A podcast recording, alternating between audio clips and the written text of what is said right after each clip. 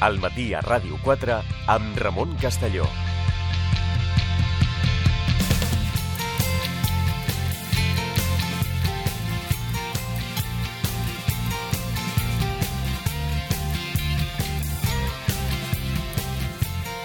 Continuem al matí a Ràdio 4 i ens acompanya l'investigador del Centre d'Estudis Històrics Internacionals i professor d'Història Contemporània a la Universitat de Barcelona, José Manuel Rua. Què tal? Molt bon dia. Hola, bon dia.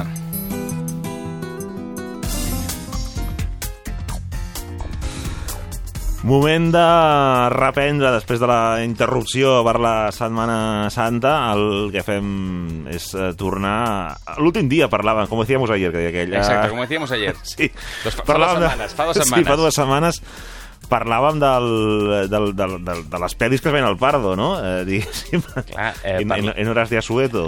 Parlàvem Un de cop les- a la setmana. Dos vegades Dos per setmana. setmana, Dos vegades per setmana en programa. Una és a la setmana és el que hagués fet jo.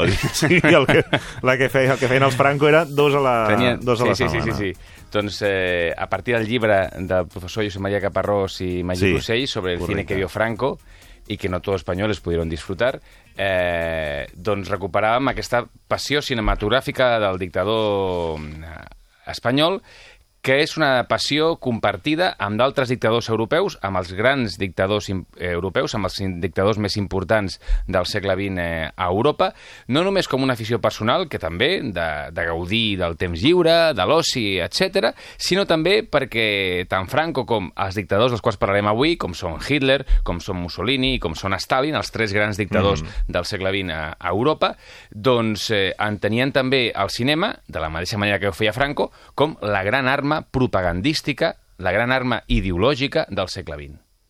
Llavors, aquí parlarem del tema personal, l'afició, i també parlarem del tema polític, la propaganda. Perquè ells tenien clar, i això ho deia Mussolini, eh, que el, el cinema era l'arma més forta.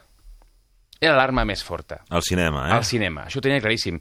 D'aquí totes les lleis que va establir en base a les quotes cinematogràfiques, la llei de defensa de l'idioma que obligava totes les pel·lícules a ser doblades a l'italià, el doblatge neix d'aquesta obsessió del feixisme de nacionalitzar tots els productes culturals i fer la versió, en aquest cas, italiana, que això ocuparà, ho copiarà també el franquisme, però tothom té clar que tenia una potent indústria cinematogràfica nacional per exaltar els valors, els valors de cada règim dictatorial. Pensa que el primer que nacionalitza la indústria cinematogràfica és, eh, són els soviètics. Els soviètics són els primers que nacionalitzen la indústria cinematogràfica perquè es donen compte que eh, la nova religió de masses del segle XX és el cinema. Ara això costa una mica entendre perquè amb les noves tecnologies i les xarxes socials Sí. tenim molta més oferta i ja no hi ha aquest monopoli o quasi monopoli de la transmissió de la comunicació, de la informació o dels missatges. Ara tenim molta més oferta. Això no vol dir que la nostra informació sigui més plural, Ja. perquè tenim altres problemes que ara no entrarem, com és l'efecte túnel, que Sí. al final per preferències i algoritmes només rebem allò que estem més eh, predisposats a acceptar segons les nostres concepcions. Llavors, eh, nosaltres no tenim una informació més plural, perquè no la busquem, però l'oferta hi és. En canvi, a començament del segle XX, el cinema doncs gairebé té el monopoli a nivell de comunicació de masses uh -huh. per transmetre eh, imatge en moviment per transmetre imatge en moviment i això es veu doncs, com una nova religió que s'ha d'aprofitar des de la política. I als cinemes, les sales de projecció es convertiran en les noves catedrals D'acord. des d'on es projectarà una imatge d'un país, d'un líder, d'un sistema polític i dels seus valors. Llavors, pels dictadors el cinema és fonamental. Per això controlen la indústria nacional i per això, eh, eh, en tots tres casos que parlarem, fan de censors. És a dir, es fiquen entren, fins l'extrem eh? de dir quines pel·lis es poden passar i quines pel·lis no es poden passar. Un exemple molt clar. Amb el cas d'Itàlia, pensa que Mussolini, entre l'any 41 i l'any 43, veu totes les pel·lícules exhibides a Itàlia, nacionals i internacionals. Totes. Totes. Entre l'any 41 i l'any 43. A veure, també tot eh, es pot matitzar. Segons el seu fill, també es dormia als 15 minuts. Segons Vittorio Mussolini, diu, no, és que es, es dormia als 15 minuts. Però bueno, la idea era veure-les totes, perquè volia saber què veia les masses. I a més d'això, en cas de dubte sobre si estrenar una pel·lícula o no, es passava al Duce, es passava al dictador. Hi ha el cas d'una pel·lícula feixista, que es deia Ragazzo, de l'any 33, on els productors tenen dubtes de si estrenar la pel·lícula, perquè tot i que és feixista i parla d'un delinqüent, que salva la seva vida perquè entra dins del partit feixista i allà eh, troba un sentit a la seva vida, troba l'ordre, troba doncs, eh, Disciplina. una manera de realitzar-se, la passen a Mussolini i no la vol, la prohibeix, perquè pot donar la imatge de que els feixistes venen dels baixos fons. O sigui, en cas de dubte, preguntem al Duce. I el Duce també utilitza el cinema, Mussolini utilitza el cinema per donar la imatge que vol que els italians tinguin d'ell mateix. Una imatge d'un líder enèrgic, fort, eh, amb molta activitat física. Per això era molt normal veure a les pel·lícules del règim feixista italià el Duce eh, treballant en la collita amb els camperols o amb les obres públiques amb els obrers. Picant Le- pedra. Picant pedra. Jo sóc un més, jo estic amb vosaltres. Un líder molt enèrgic. I al costat d'això, doncs, eh, també el podem trobar a una joia mm, totalment descatalogada i crec que actualment perduda, i és que Mussolini es va interpretar a si mateix a una pel·lícula de Hollywood. Surt a una pel·lícula de Hollywood de l'any 23 que és The Eternal City, que parla de Roma, evidentment, la ciutat eterna. És una pel·lícula de producció nord-americana on eh, Mussolini s'interpreta a si mateix. La pel·lícula està desapareguda completament.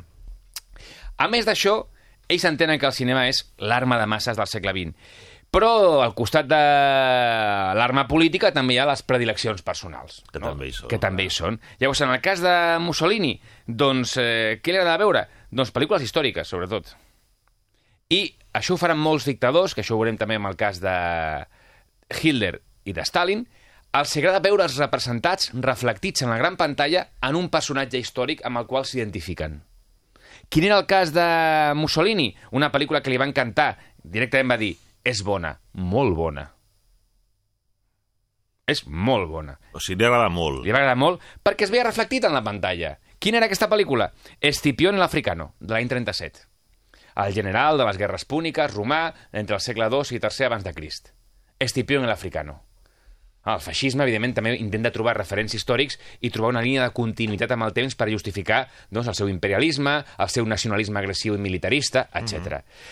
Al costat de les pel·lis històriques, on a més ell, en alguns casos, com Escipión el Africano, es veia reflectit, doncs també li agradaven coses més lleugeres, com per exemple El gordo i el flaco, Ah, sí. Laurel i Hardy. Li agradaven molt. I els dibuixos animats, tot i que no sempre els, entenia. No sempre els, entenia, però agradaven molt. Especialment Blancanieves i Los Siete. I considerava que Walt Disney era un geni. O sigui, mm, eh, a partir de que tenim més dades personals...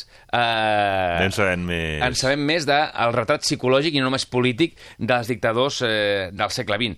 I, home, mmm, una actriu, l'actriu fetitxe o l'actriu favorita de Mussolini, Catherine Hepburn. Catherine Hepburn. Catherine Hepburn. Doncs hi ha el cinema com a arma política, però també hi ha el cinema Com a com a, distracció, oci, com com a a- distracció. Mhm. En el cas de Hitler, Hitler és un detall molt interessant perquè ell també entén de seguida que ell és un pintor frustrat, això és de la seva etapa a Viena, etc és un pintor frustrat. Llavors també tindrà molt interès pel, eh, pel cinema, perquè ell parteix de la idea, i també és un excombatent de la Primera Guerra Mundial, que la Guerra Mundial Alemanya la perd al camp de, al, eh, la perd a l'àmbit de la propaganda, no al camp de batalla. Diu, nosaltres no estàvem perdent la Primera Guerra Mundial als camps de batalla. Vam perdre la guerra A la propaganda. a la propaganda per la desmoralització, per la punyalada per l'esquena, o sigui, perquè no vam ser prou forts ideològicament parlant. Uh -huh. Llavors, el Mein Kampf, el seu llibre de referència, el Milucha, doncs ell llança les idees claus que han de caracteritzar la propaganda. Primera idea, la propaganda sempre dirigida a les masses. Aquesta propaganda ha de ser de pocs punts. Uh -huh. Pocs punts, però que sempre vagin adreçats a les emocions, no a la raó. I que repeteixin constantment. Pocs punts a les masses, a les emocions, no a la raó, i que es reprodueixin constantment a tots els àmbits de la societat. L'escola, el partit, mitjans de comunicació, cinema... I aquests pocs punts es van repetint. Llavors, d'aquí, les pel·lícules mítiques de l'aparell de propaganda nazi de la, realitzades per l'Emmy Riefenstahl, El triomfo de la voluntat, eh, Olímpia... Eh, són les pel·lícules que Hitler utilitzarà per eh, difondre la ideologia del sistema totalitari nazi, però també de la mateixa manera que Mussolini, ell també es veia representat en algunes pel·lícules. I quin era el seu personatge de referència? Doncs eh, Frederic de Prússia. Frederic de Prússia. Frederic de Prússia. Clar, aquí tothom es vol veure amb el passat, un passat gloriós, un passat eh, Èpic. esplèndid, èpic, i dir, no, hi ha continuïtat. Amb el cas de mm, Mussolini, l'imperi romà, les guerres púniques, República Romana. El moment de més esplendor de... En el cas de Del Hitler, d'Itàlia. Prússia.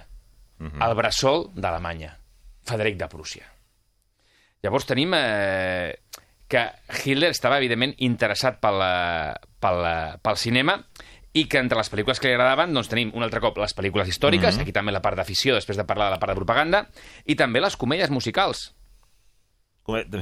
pel·lícules, eh, comèdies musicals, i un altre paral·lelisme amb Mussolini, la predilecció pels dibuixos animats. Era un col·leccionista de curtmetratges de Mickey Mouse. Mickey Mouse. Mickey Mouse, sí, Mickey Mouse. Era un col·leccionista dels curtmetratges de Mickey Mouse.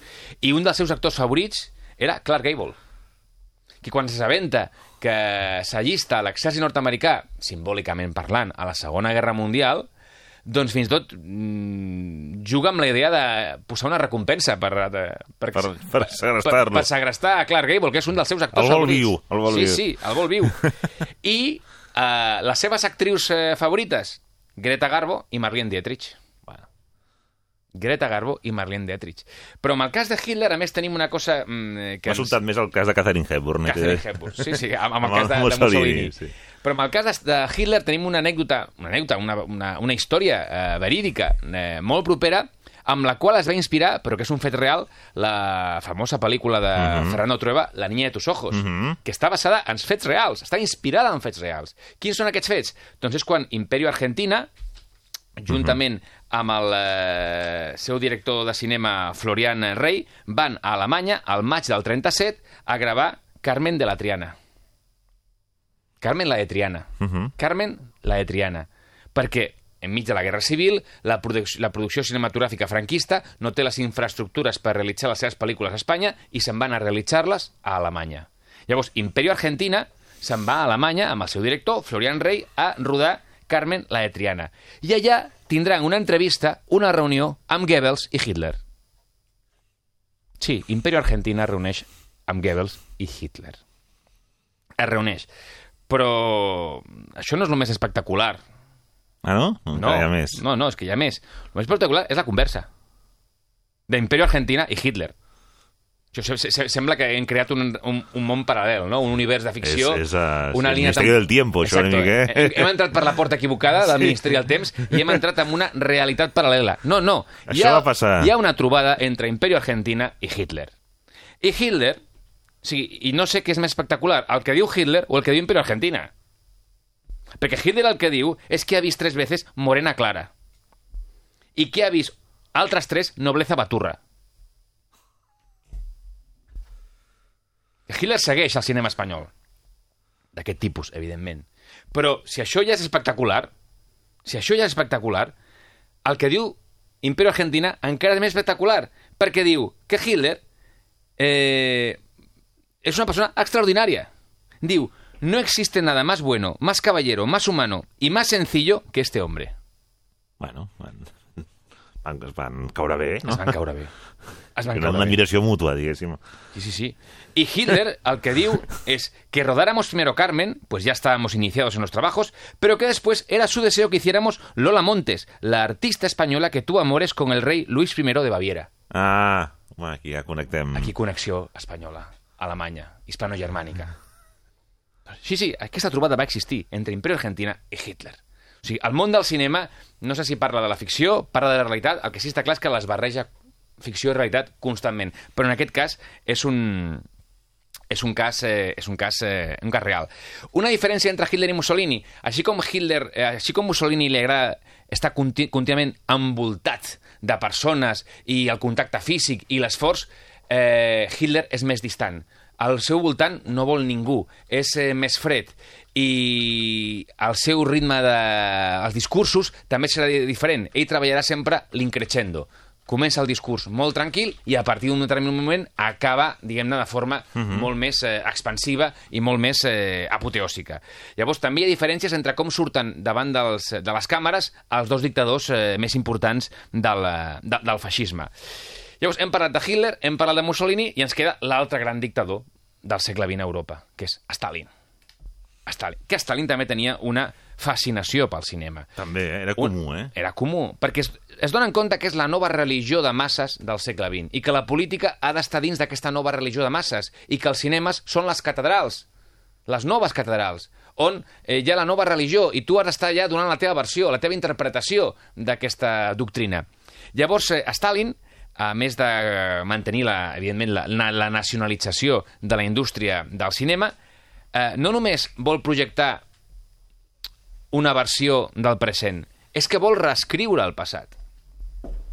No només intenta que la gent pensi d'acord amb els interessos del present, sinó que intenta reescriure el passat per tenir una altra versió del que, ha succeït, del que ha succeït fins ara. Què vol dir això? Que si hi ha pel·lícules, encara que siguin anteriors, que no coincideixen amb aquesta versió que ell vol donar de la revolució, del règim soviètic i de la seva persona, les elimina. I això com es tradueix? Doncs que es prohibeixen 2.700 pel·lícules d'abans de 1935. Es prohibeixen 2.700 pel·lícules, perquè no entren dins de la nova versió de la història que legitima el règim estalinista. No, no acaben d'encaixar. No acaben d'encaixar. Clar, què passa quan hi ha pel·lícules que no pots prescindir d'elles? Octubre, Sergei Eisenstein, pel·lícula mítica del desè aniversari de la Revolució Russa. No pots prescindir d'Eisenstein i d'Octubre, que és la gran pel·lícula que marca mm, la fita de l'ocupació al Palau d'Hivern pels bolxevics. Què fas? Doncs fotograma a fotograma retires a tots els personatges que ara es consideren contrarrevolucionaris. Trotsky. Els retires fotograma a fotograma. Sí, hi ha com versions de... Evidentment, hi ha versions. Clar, què passa quan, eh, quan no pots prohibir la pel·lícula? Doncs eliminem cada fotograma per donar la versió d'acord mm -hmm. amb la nova interpretació històrica que està legitimada pel règim. Uh, clar, aquí el tema és que Stalin també es ficava amb, amb l'extrem del de que es podia passar i el que no es podia passar. I, per exemple, hi ha una pel·lícula russa, Volga Volga, el 38, on veu un petó massa llarg i diu, no, no, no petons, aquí no, els petons no. I, i de, a partir d'ara, el cinema soviètic no farà petons massa llargs, Ja, massa anirà passionals. ràpid. Anirà ràpid. I quan veu una dona massa lleugera de roba, com el cas d'una ballarina en una pel·lícula, doncs li pregunta al que li ha proposat la pel·lícula, però esto què és, un bordel? O sigui, un puritanisme, un puritanisme en la vida personal de Stalin que es trasllada també a... Clar, no d'origen religiós, diguéssim. Venia a un seminari. Ah. Venia a un seminari. Ell era un cruzado de la revolució. No hi ha temps per altres coses, eh? Vull dir, aquí estem per, perquè estem, estem per fer la revolució. No ens dispersem. No, no, no, no ens dispersem. No ens dispersem.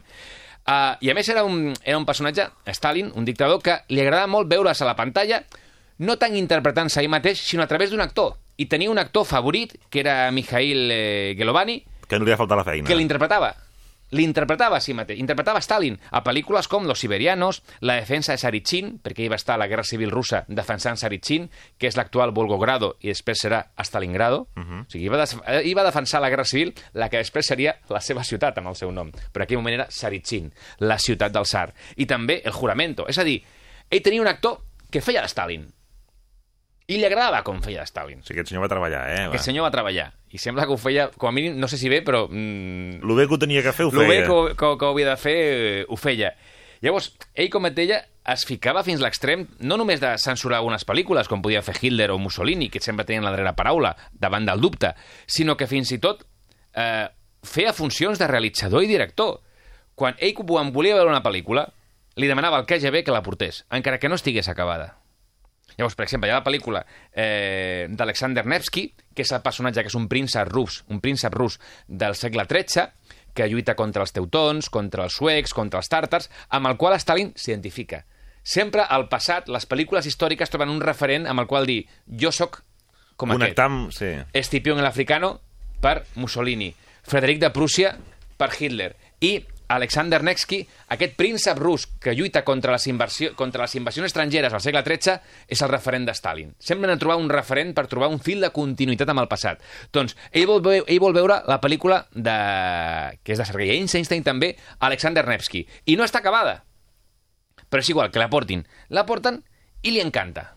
Li encanta. Li agrada tant que Eisenstein ja la deixa així, sense acabar. No s'atreveix a, a retocar-la més. No estava acabada del tot per Einstein, però li agrada tant que ja no la retoca més. Ja està, t'agrada, ja està, aquí la deixem.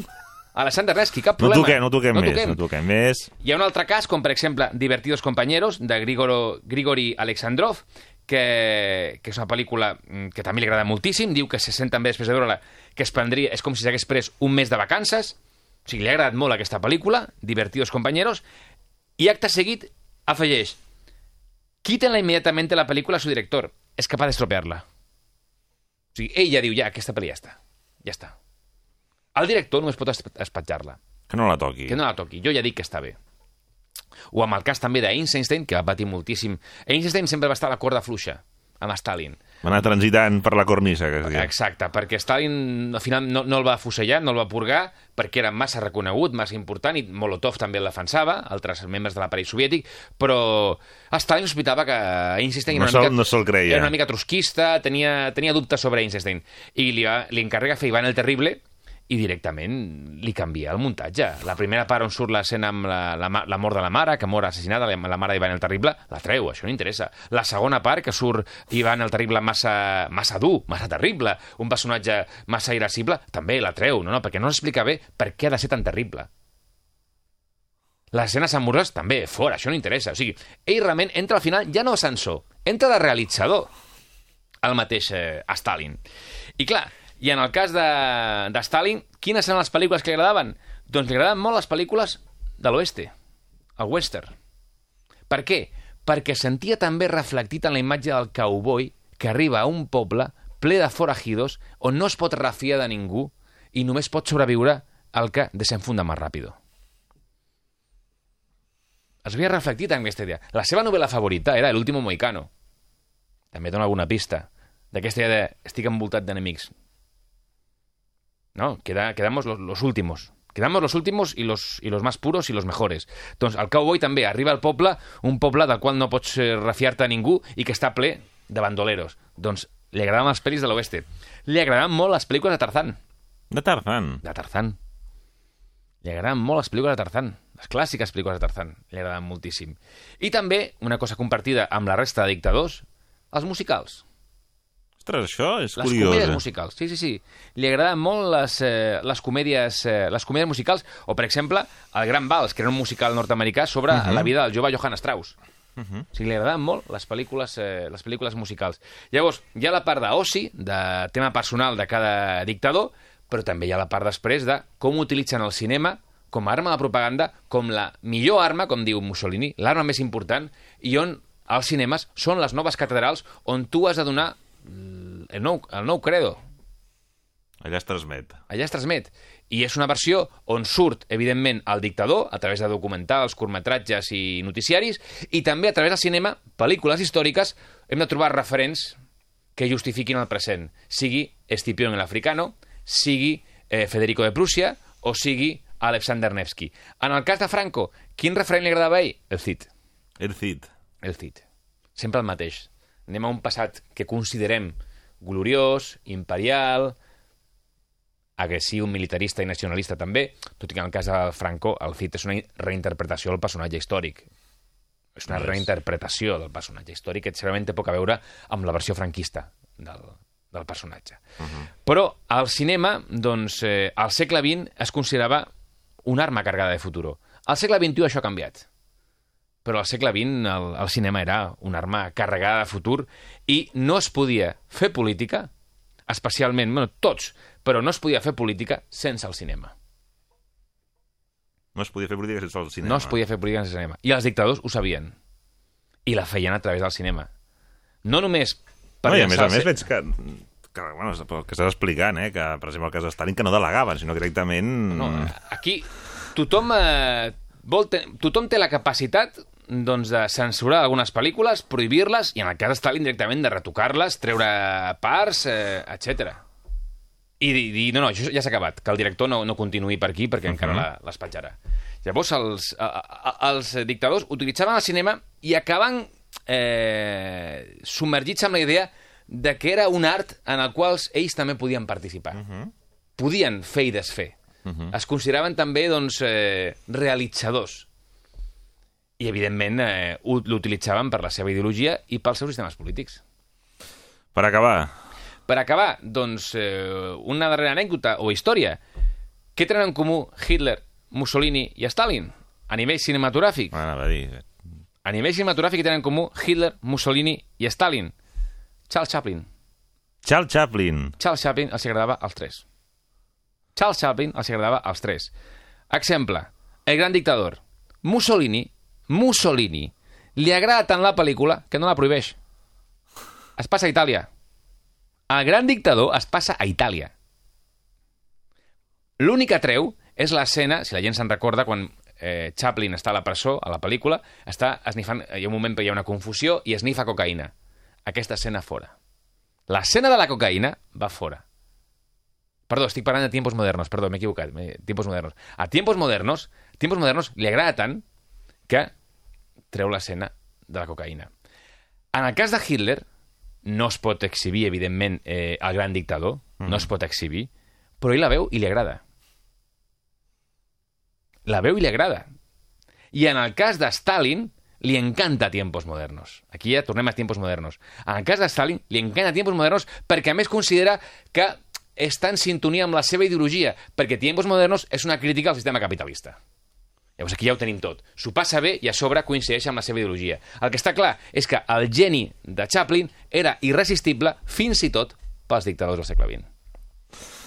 Doncs, eh, en fi, interessant, interessant les referències al món del cinema d'aquests tres personatges. Algunes pel·lis les veurem diferents a partir Ah, d'ara. I tant que sí.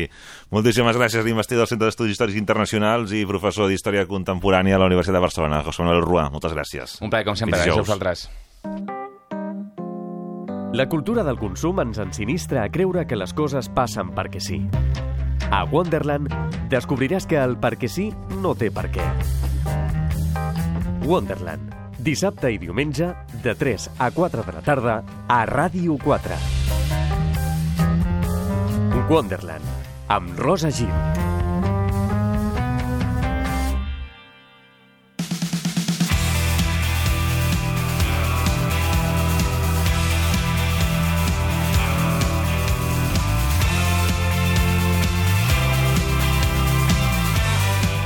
Matí a Ràdio 4 amb Ramon Castelló. Informació i anàlisi d'actualitat des de tots els punts de vista.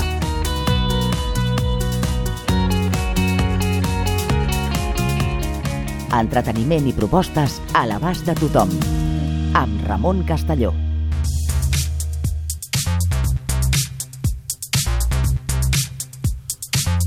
Continuem al matí a Ràdio 4 i el que fem eh, tot seguit és eh, connectar amb Ferran Grau. Ferran, què tal? Bon dia. Bon dia, Ramon. On estàs? Doncs uh, us he de dir que estic en un lloc uh, molt mític, especialment pels anys 60, 70 i 80. És el carrer de la Portaferrissa 22. Això uh, és a Barcelona, evidentment, i estic ni més ni menys que a les Galeries Maldà. Per Sí. què sóc allí? És un lloc que està en reconstrucció, mm, perquè s'està intentant tornar a donar vida en aquestes mítiques galeries. Uh, suposo que estarem d'acord que mm, darrerament hi ha un auge en les sèries de televisió més enllà de l'auge cinematogràfic. Això és perquè, per exemple, sèries com Juego de Tronos Sí. s'han posat molt de moda a banda dels llibres que va escriure el seu autor George R.R. R. Martin.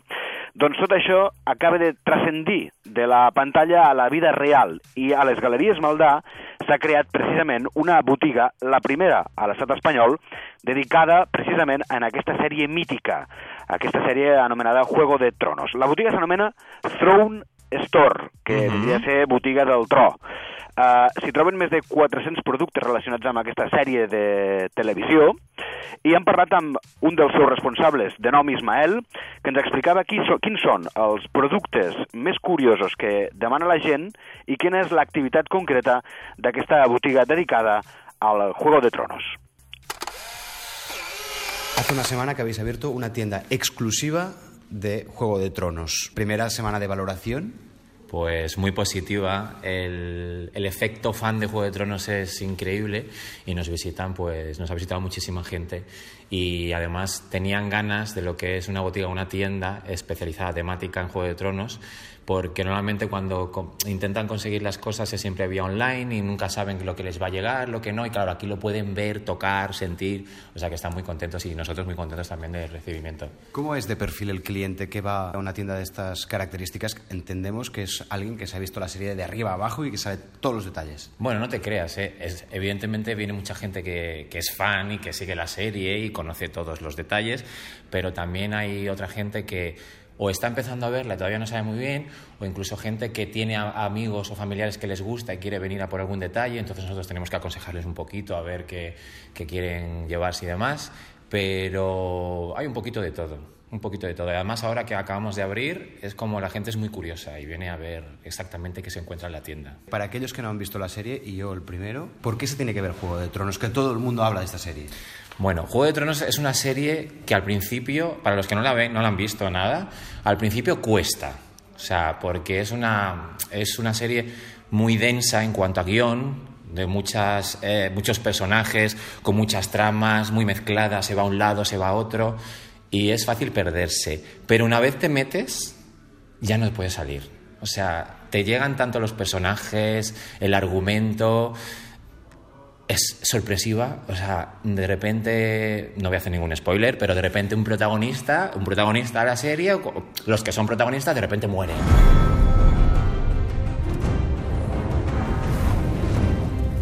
Y es como dice, pero ¿cómo puede morir este si es el cartel de la serie?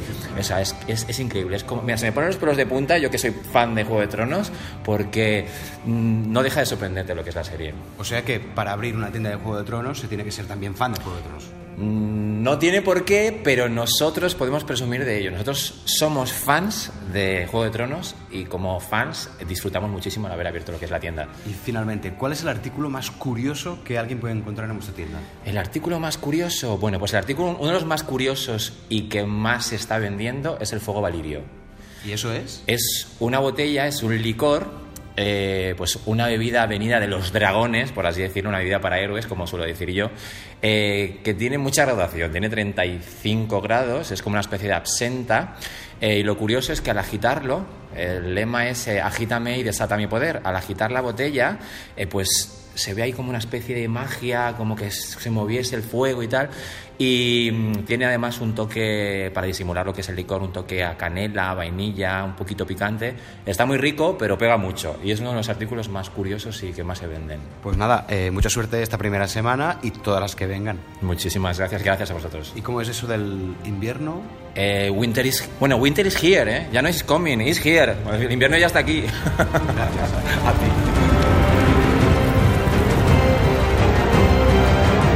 Ferran, no sé si has fet tastet, eh, del el foc Eh, aquest, eh? Com han dit eh, això, el... El, el, el foc l'hem tastat, eh, té bon gust, dig- diguem-ne que l'hem tastat poquet, eh, perquè estaven de servei. És una tenda aquesta, una botiga, que és un autèntic, com ja veieu, festival del merchand- merchandising oficial de la sèrie, que, recordem, és única a l'estat espanyol i confirma que la ciutat de Barcelona, eh, aquest fenomen, té molt bona salut, tot i allò que s'anomena els refredats de l'hivern. Descongestiona, no? Exacte, descongestiona. Molt bé, Ferran, doncs el, el, el, el, per això el Winter ja, ja s'ha anat, eh? Sí, sí, és més aviat un spring, És eh? més spring. Molt bé, vagi molt bé, Ferran. Adéu-siau. Segueix l'actualitat de Ràdio 4 també a internet. Clica a rtv-e.es barra ràdio 4. Entrevistes, reportatges, notícies, esports. A Ràdio 4 a la carta hi trobaràs el més destacat del dia i de la programació de la teva emissora. Clica a rtv-e.es barra ràdio 4. Ràdio 4 també a internet. La primera en català.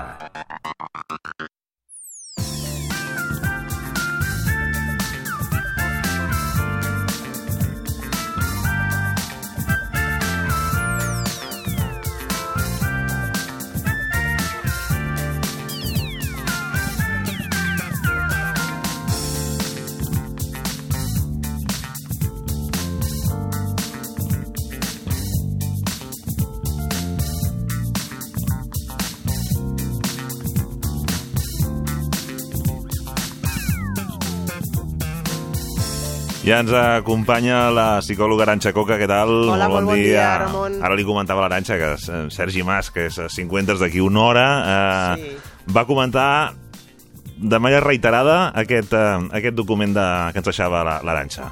Vinga. I els petons computen com a, com a engany? Computen com a infidelitat? Sí? No? Els petons, entenem els petons, petons, Petons, diguéssim, petons, eh? sí, no, un petó a la galta, no, un, un Un petó petó, d'amor amb, amb... bueno, Un petó amb llengua, ja, un petó amorós. Què? Home, jo crec que sí, que no. Molt bé. Doncs aquí, a Tot la i- teva tot i que- mentali- tot i que- Ara, A veure. Tot i que, aviam, aviam, un moment. Però quants Tot i que, petons, clar, no? entenem, entenem que és... Bueno, ha pogut passar, però s'ha frenat aquí, diguéssim, llavors, no? Que fort! Mira, m'agrada molt perquè Ai. realment aquí la mentalitat, ara em sap molt greu, Ramon, no et vull col·locar en una situació. No, no, col·loca'm on vulguis, no passa realment, res. Realment estàs donant dintre del que seria el pensament. Estic a la mitjana, no? Estàs a la mitjana, Bueno, totalment, ja, ja totalment. està. Doncs aquest document el, el Sergi el va rescatar, diguéssim, i el va impactar, el va deixar impactat. Deixem-ho així. Home, és que realment l'estadística que vam comentar, i l'estudi que vam comentar, a partir del qual doncs, uh, vam treure tota... Vam, vam conèixer aquesta informació, va ser eh, força impactant, perquè re, realment què computa com a engany en homes i en dones i que els dos estiguin d'acord en que el petó, tant homes com dones, Hi hagi el aquesta petó... coincidència, no? eh, aquesta coincidència de que no computa com a engany i sobretot si és uns quants al principi però sí que computa el petó amb l'ex. Això Ah. sí, eh, t'has tornat a petonejar amb el teu ex. Això significa que donde, donde hubo, doncs encara n'hi ha, no? Això ja, ja és un altre tipus de petó.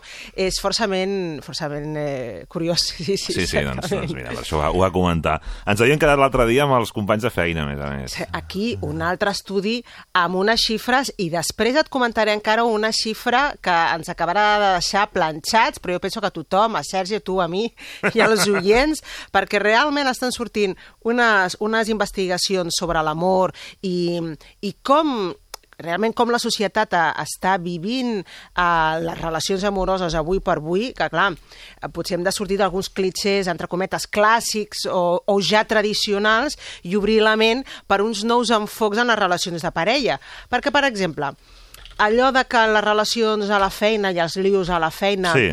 És una cosa molt puntual, només passa entre subordinats i jefes, i d'aquí no se'n pot treure res bo, doncs mira, acaba de sortir una investigació que diu tot el contrari, que entre un 30, gairebé un 31% dels espanyols, per tant estem centrant només a població espanyola, eh, no mundial, Mm -hmm. 31%. té lius a la feina. Lius, ho deixem aquí, val? És a dir, possibilitat a un company tingui un liu a la feina, un 31%. Que Sembla Déu-n'hi-do. una xifra alta, eh? És una xifra alta, t'ens agradaria que no fos, no fos aquest número i que no. Doncs un 31%. Però és que d'aquest 31%, Sí. gairebé el 50%, que aquí ja Sí. és moltíssim, es converteixen en parelles estables. Per tant, Ostres. allò de, bueno, és un liu, tal, pim-pam, i després ja no saben com mirar-se a la feina, o fins i tot han de canviar la feina, això cada vegada és més un tòpic, perquè tenim dades de quantes parelles, o lius en general, parlem de lius, formats a la feina, o que s'han viscut a la feina, Sí, sí. provoquen canvis de feina. Molt pocs, un 5%. Només un 5% de mm, persones que han tingut alguna situació o Molt algun poc, lío, a la, doncs. és molt poc, acaba provocant la sortida d'un o d'un altre, i un 70% conservar i preferís quedar-se al lloc de feina. Clar que aquí podríem dir, bé, millor és que no és tan fàcil tampoc deixar Ja. la feina, trobar-ne una altra i amb el que un pot haver lluitat per aconseguir doncs, aquella plaça o aquella, ara no ho deixarà, no? És cert que poden haver moltes variables i moltes explicacions per no deixar un lloc de feina, però d'entrada està aguantant, en tot cas, un possible estrès Mhm. o situació de tensió que has tingut amb un company o companya amb qui t'has liat, no? Doncs només un 5% decideix canviar de feina. Però encara et diré més. Allò de que uh, són relacions, el morbo, l'eròtica Mm. del poder entre el subordinat mm -hmm. i el Mhm. mando, ja vaig, uh, l'altre dia vaig avançar la xifra, només un 9% de lius entre jefes i treballadors... Sí, ja vas dir que és entre iguals, no? Eh, sí, eh, re- exactament, entre iguals és on està aquí l'assumpte. Quan? Un 80%. És a dir, eh, amb qui realment passem més temps i ens hi relacionem més, que no és tant amb els caps, Jo crec que si els caps treballessin més mà a mà, no? Mhm. eh, i en els despatxos, amb els que té a sota, llavors entrarien en l'estadística. Però aquí ja ens indica que hi ha molta distància, Sí. no?, laboralment. Que potser els equívocs són més complicats si és un cap. I, i, i, i, I amb qui coincideixes més i amb qui Mhm. treballes més en el dia a dia? Amb un company de feina uh, del teu mateix rang. Un 80%. Però és que et diré més. Um, i relacions amb els clients. Ara Ah. anem una mica més enllà, perquè clar, en una empresa no, són companys, però també hi ha clients Sí, i proveïdors, sí, clar. Exactament. Doncs, Aquí, clar, si un 80% és entre companys de feina, Sí, això m'interessa. això significa que queda molt poc espai per gent de fora Sí. de l'empresa pròpiament. Doncs només un 5% en, eh, dels encastats han confessat altra cosa és que hagin confessat dient la veritat, no? però d'entrada aviam, la, la, la mostra era molt àmplia eh, en aquest estudi, han tingut una relació o un lío amb un dels seus clients. I només un 3%, que jo Mhm. crec que hauria contestar una persona, només un 3% és una persona, no? Uh, va tenir un lío amb un pro proveïdor. Per tant, uh, les relacions de parella uh, o, o, o els lios i aquells que es poden convertir en parelles estables, certament, aquí sí que el, que havíem pensat succeeix entre iguals, companys de feina, amb el que passes molt i molt temps. I hi ha detalls curiosos. Uh, més en multinacionals o més en pimes, en, en, en petites empreses? Tu què diries?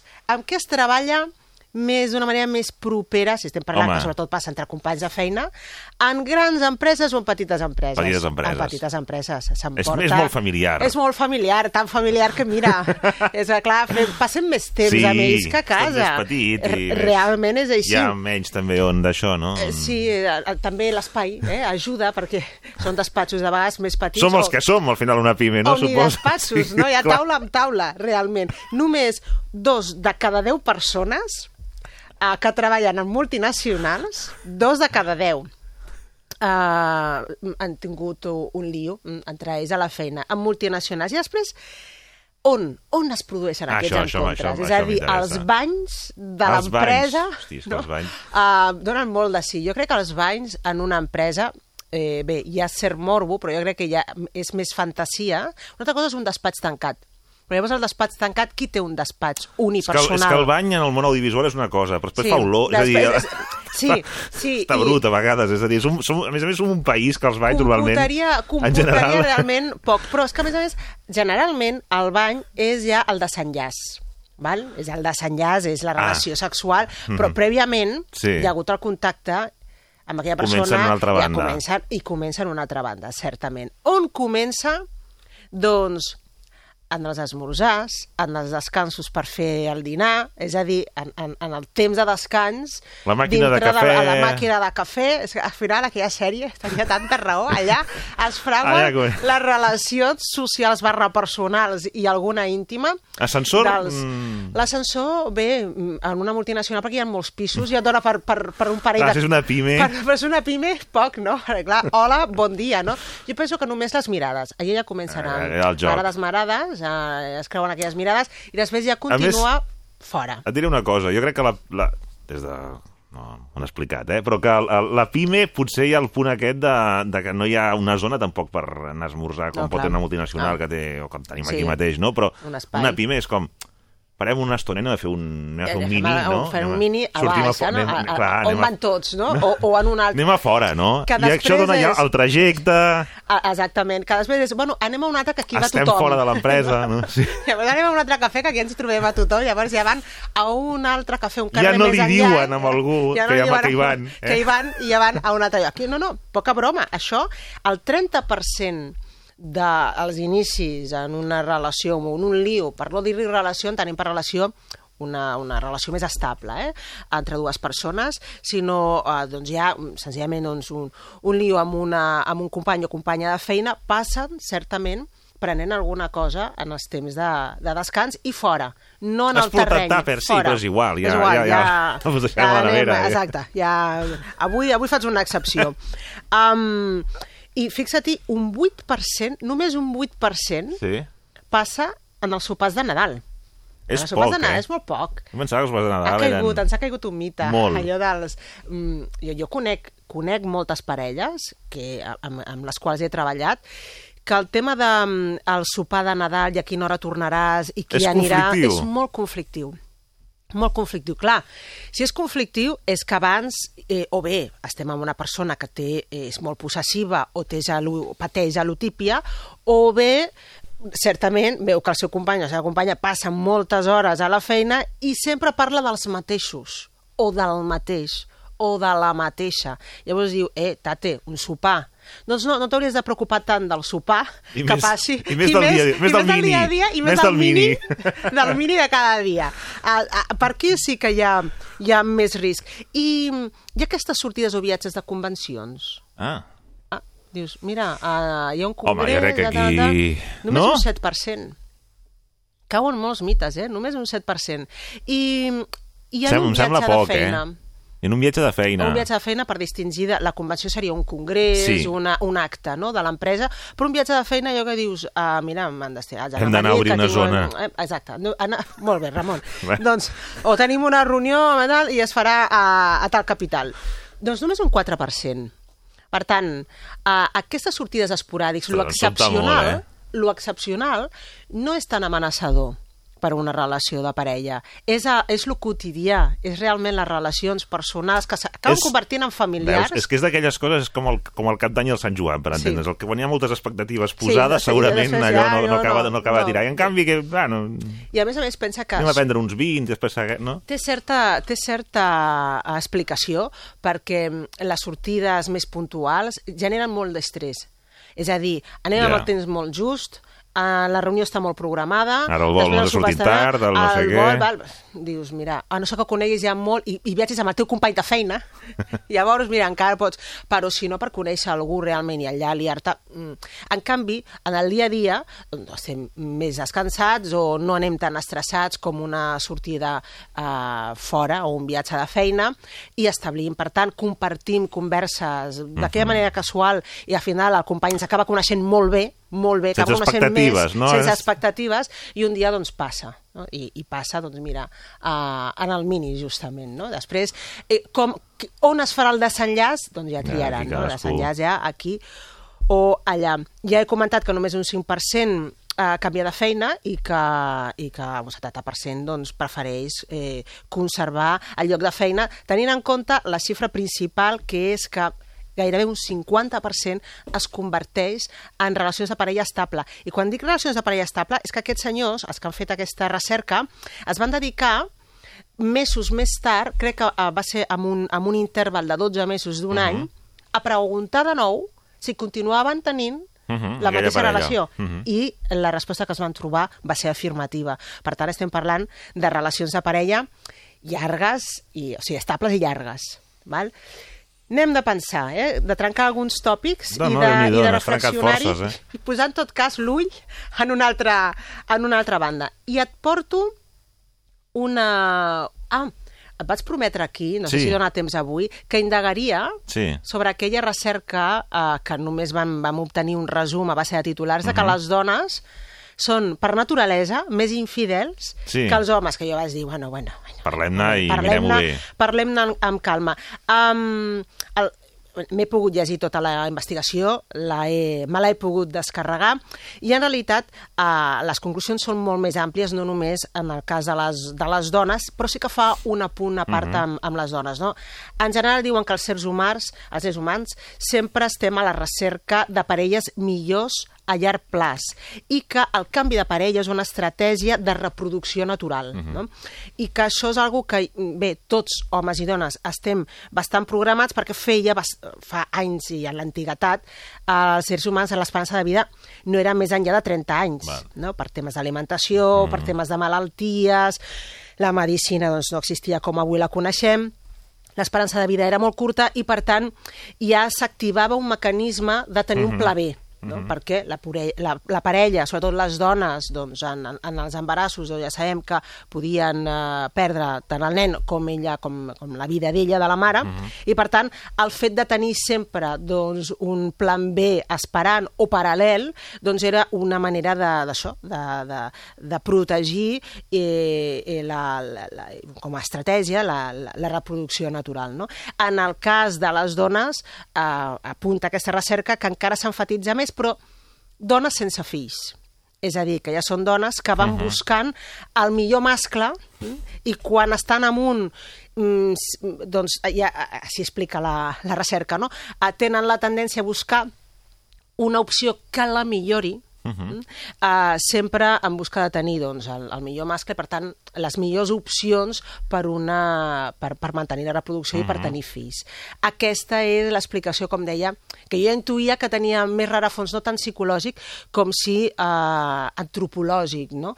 Uh, o, o biològic, no? Uh -huh. en quant a, al per què d'aquesta conclusió, més que en factors psicològics. Bueno, dona per pensar, en tot cas seria una manera de, de, de, de poder justificar, o si no justificar, potser mm. entendre el per què de vegades homes i dones doncs, necessiten, tot i sent feliços amb una parella, continuar eh, tenint conductes de seducció mm, amb, altres, amb altres persones. No, no només per una qüestió d'autoestima, sinó per, també per raons biològiques. Dit així, sona d'una altra manera, però clar, l'altre dia portava aquell titular Que i jo, clar, ser- ja em veies que jo saltava Sí, sí, no, no. de la cadira, diu, no, Tremendo, no tremendo. pot ser. Doncs bé, Mhm. ja ha quedat una mica més, més explicat. I per últim, uh, et porto una, un estudi fet uh, per un dels portals més importants que n'hi ha uh, per, uh, de cites per persones casades, Mhm.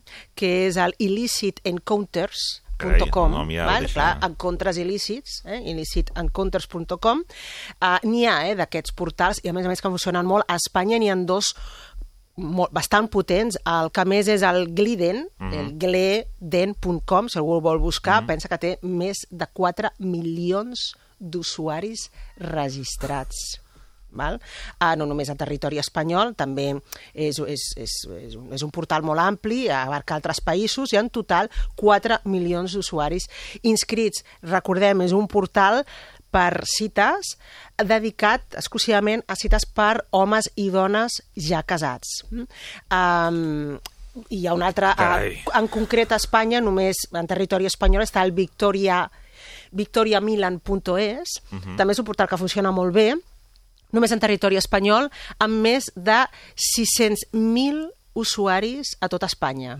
Uh, tant homes com dones que el que busquen és això, no? tenir encontres i no, no se n'amaguen, eh? practicar mm. la infidelitat, així ho diuen, però d'una manera, com diuen, discreta, segura i divertida, que sempre això és el lema mm, d'aquests portals. Som discrets, som segurs i som divertits.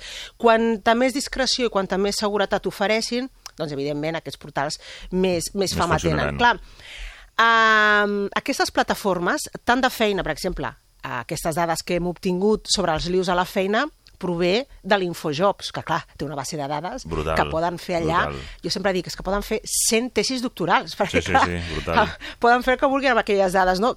Quina universitat voldria això, no? Fantàstic. Doncs clar, aquests portals dedicats a les relacions de parella també tenen una base de dades que si passen, si es posen a fer qüestionaris, obtenim unes dades de primera mà i unes xifres molt interessants. Com és el que ha fet l'Illicit Encounters? Ha fet una recerca per saber una cosa, i és si homes i dones tenen interès en saber quants encon quantes vegades han anat al llit Sí. mm, amb altres persones anteriorment, mm, i si és així, si tenen interès, quin seria el màxim el número màxim d'abans de que tolerarien que s'haguessin anat o haguessin tingut lius amb unes altres persones. I on dius tu que està el número de tall? Ni idea. Més de 10 o menys de 10? 10.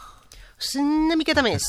Uh, 12. 12 és el número de mans més o menys tolerable que tant homes com dones, els dos coincideixen, acceptarien que una persona amb que tu t'estàs entenent prèviament hagués tingut amants. Hi han més detalls i te'ls donaré el proper dia. Doncs fins dijous de la setmana que ve. Aranxa Coca, moltes gràcies. Gràcies. Vagi molt bé. Notícies i tornem.